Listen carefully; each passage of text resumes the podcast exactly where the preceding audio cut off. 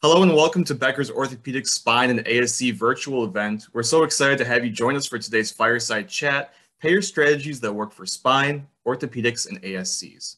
I'm Nick Moran, a reporter with Becker's Hospital Review, and I'll be your moderator for today's session. Payer executives have told Becker's that they plan to double down on surgeries and services outside of hospitals as key areas for growth. But surgeons and ASC administrators are looking to make sure that that enthusiasm comes with sufficient reimbursement. So how do leaders craft payer strategies that put their practices first? We have a fantastic discussion planned for you today, but before we dive into the questions, I wanted to briefly let our guest introduce himself. Dr. Anthony Romeo, can you please tell us a bit about yourself and your practice? Sure, Nick. Thank you very much for the opportunity. Uh, I'm Anthony Romeo. I'm an orthopedic surgeon, and my practice specializes in shoulder and elbow surgery and sports medicine. I'm also the executive vice president of the Musculoskeletal Institute at Duly Health and Care, which includes the service lines of orthopedics, spine, interventional pain, rheumatology, neurology, uh, PM&R, as well as oversight with regards to physical therapy and occupational therapy. So we have a uh, an effort towards an integrated musculoskeletal system. And I also have my own practice, uh, which I've been practicing now for uh, 28 years in the Chicago metropolitan area. And so it provides a, a lot of insight in some of the issues we're going to talk about this evening. Spectacular. Well, I'd love to get into the bulk of it too. And while I understand that each contract and relationship is unique, when you're working with payers, what are the top one or two defining points of contention from the provider perspective? Well, you, you mentioned from the very beginning it's always contentious when you talk about reimbursement. And we're going to have some questions that go into that a little bit more uh, in, our discussion. So I, I, want to talk about sort of the bigger picture of the issues that uh, we really have to stay focused on. One of them is utilization review. And it's been challenging for us as we've moved cases into the ambulatory surgery center and we receive pre approval for some of our cases but then through the process of utilization review, we find out that uh, some of the procedures are either not uh, approved or uh, they're not reimbursed at the level that expected. So uh, that's been challenging for us because uh, we really would like to work in a partnership and recognize that moving these cases into the ambulatory surgery center should be of value by reducing costs. So utilization review uh, has been an issue for us. The other thing that's become more unique is that the contracts uh, between the payers and the providers have become much more complex, and we're seeing, unfortunately, a significant uptick in litigation uh, as it's been difficult to resolve these issues. And so these contracts come in with some very complex pricing terms.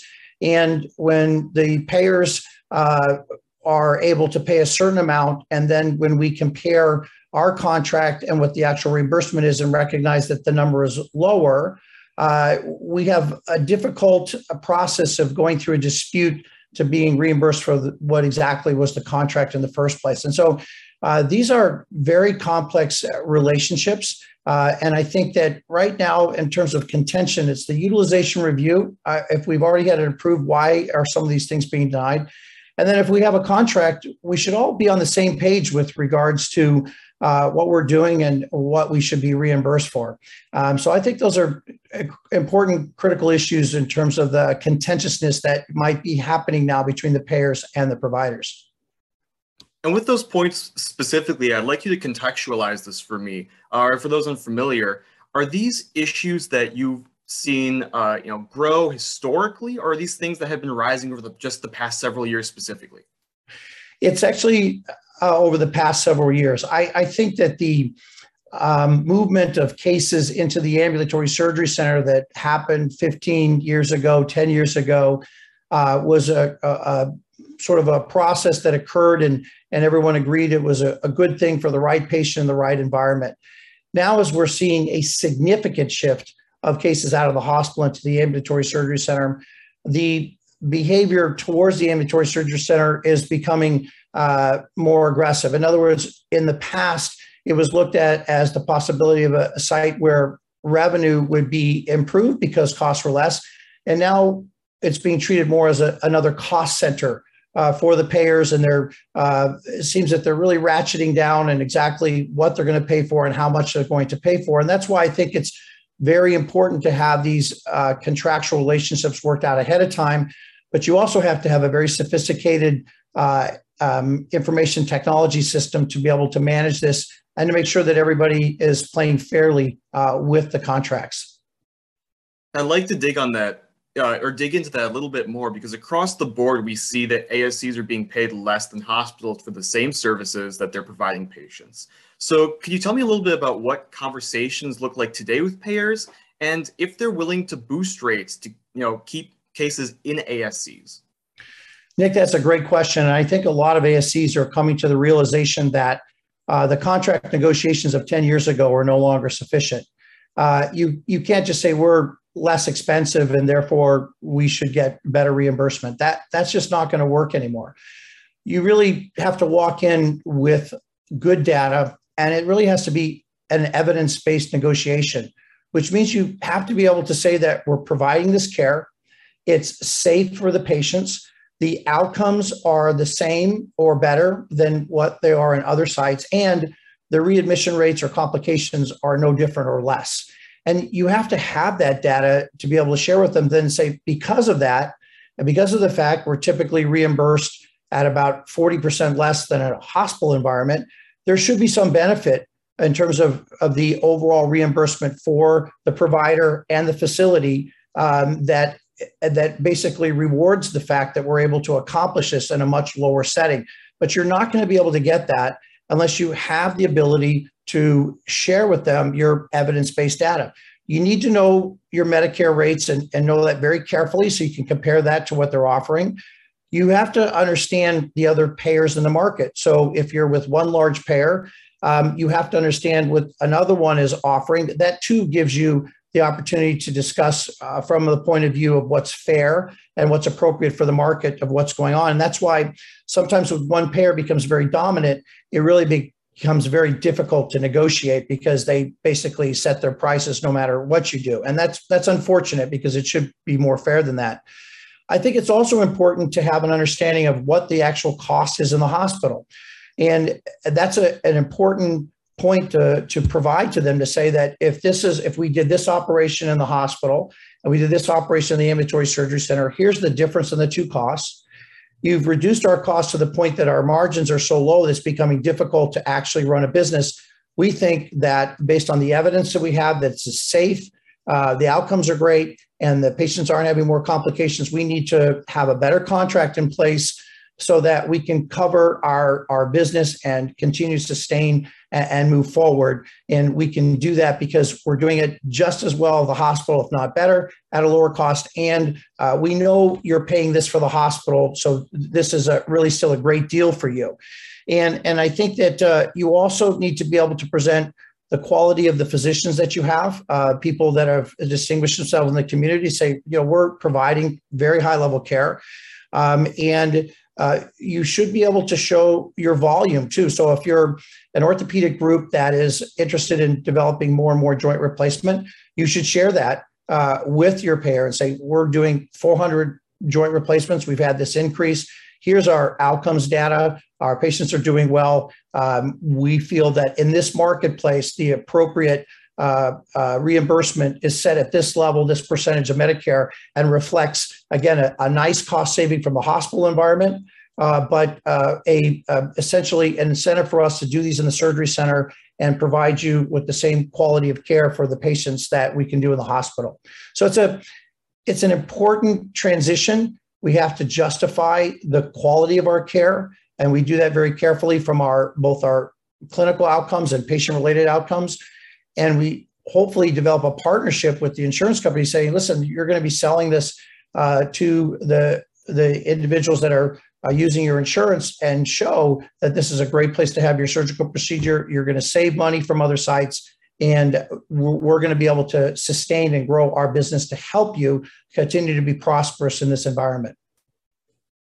Certainly sounds like a, a shift in the framework and, and that strategy too. And I'd like to touch on uh, a larger trend certainly related to that, and it's that payers are prioritizing shifts to value-based care in hospitals, certainly, but they haven't given it as much attention among ASCs. So what role does or should value-based care play in payer relations for ASCs? That's a interesting process and and the truth of the matter is is that when you look at what value-based care is and that is the outcomes divided by the cost an ambulatory surgery center should be right at the center of that in terms of a delivery of a surgical procedure in a healthcare system uh, we should be able to provide outcomes in an ambulatory surgery center at a lower cost which creates a greater value and yet as you said there hasn't been an alignment and a lot of it has to do with the fact uh, that the hospitals have not been as involved in this process um, until recently. And now, as they recognize this significant migration to the ambulatory surgery center, they're certainly much more involved, um, as long as well as the other ambulatory surgery um, uh, large uh, groups that are, are now working in this environment. I think that uh, one of the things that's really interesting in this whole uh, situation is that the value-based care should be in the site what is best for the patient at the lowest cost. But what's what's difficult to know is it is the surgery center actually the lowest cost for the patient? What's remarkable is that the overall cost to the insurer it might go down, but in if the incentives aren't properly aligned, uh, the patient may have a higher copay. Uh, there may be a, a, more cost differential. They may end up actually have to pay more to have the procedure done in the ambulatory surgery center than in the hospital the same procedure. And that's not the alignment that we're looking for. And in fact, there's been a couple of surveys looking at this issue, and most people agree we still are way off in terms of our alignment with regards to value based care, the payers, the hospitals, and the ASCs. So we, we have a, a, lot of work to do, and I think it's going to be important uh, that we keep looking at that.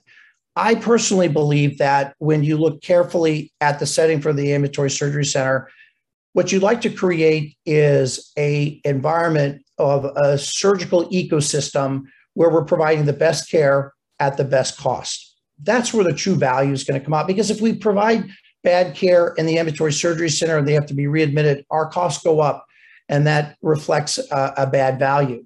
So we have to work together with the hospitals, with the ambulatory surgery centers, and allow the physicians and the anesthesiologist and the appropriate uh, primary care medical doctors decide this patient is a great patient for the ASC. That's where their surgery should be done.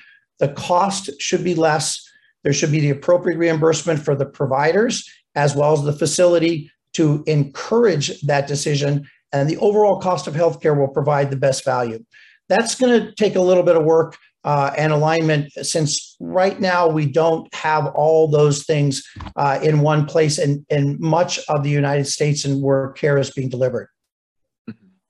I'd like to pivot slightly on another hot button healthcare issue broadly. And this one's specifically patient facing price transparency. It's playing a huge growing role in influencing payer provider negotiations on the hospital front, but ASCs have been spared from you know posting negotiating prices. Some ASC executives have told Becker's that that could change. Uh, do you agree? And if so, how should you brace yourself for that change if it comes?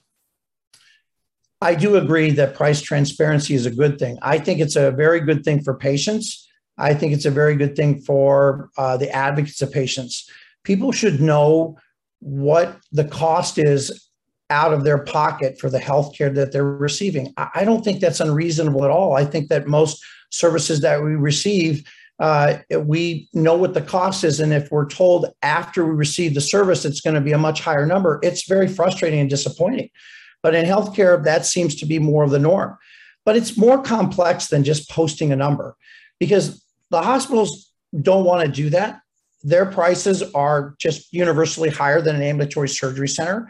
And on the superficial level, someone might say, well, boy, I just want to have an ASC instead of a hospital.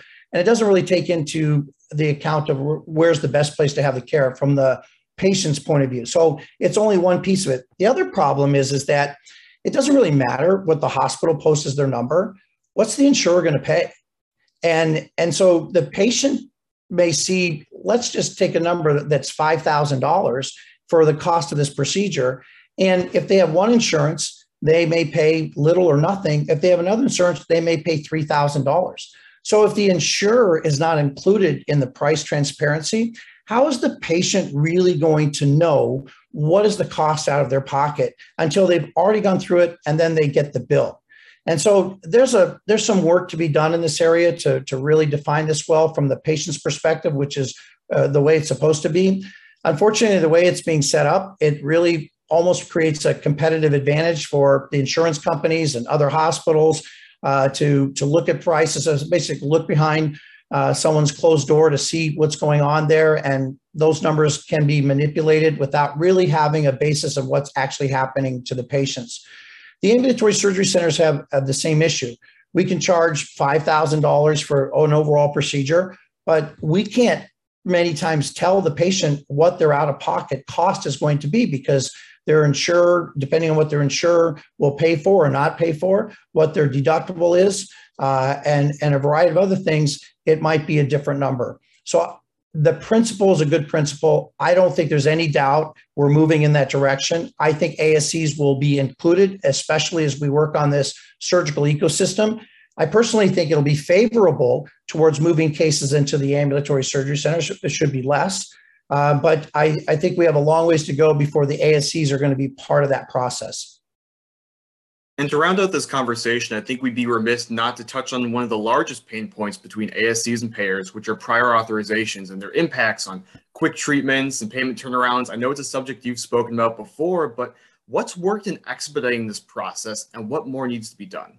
Yeah, it's um, I, I think we've all heard nationally the public outcry of uh, what a challenge this is from the provider's perspective and from the facility perspective.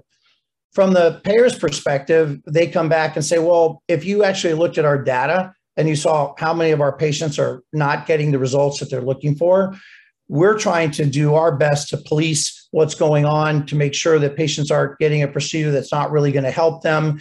Uh, we're trying to make sure that the indications are correct. And so you're, you're getting both sides of the equation. But what's really str- a struggle for most of us is that when you look at a number of procedures that require prior authorization and have somewhat of a drawn out process, and then the ambulatory surgery center has to go through their own prior pre-authorization for the surgical procedure, and then you find out that 95% of the time these are all approved. We're spending a lot of time and effort for something that really uh, we're putting more oversight in that's really valuable, and and so the pre-authorization and prior authorizations and, and looking at these things is uh, again, what's happening is that the system is driving everyone to have to have greater information technology, movement towards artificial intelligence and machine learning to be able to understand the complexity of what's going on. And, you know, I, I think that um, we really do need uh, some changes in the way the pre-authorization process takes place and and again the utilization management and i think those changes are going to happen because uh, it's been overwhelming and and it's taken up a lot of time and effort uh, for physicians and ASC's management to actually manage all of these different issues. Well, I certainly don't think you're alone in having those sentiments, but uh, to wrap up, that's all the time we have for today. And I just want to say thank you for your time and insights today. And big thank you to those who joined us for this fireside chat. Thank you for attending Becker's Orthopedic Spine and ASC virtual event. We have several other incredible sessions going on as part of this event, and I encourage you to check them out. Please make sure to let us know if you have any questions or feedback, and thank you again for joining us today. Thank you, Nick.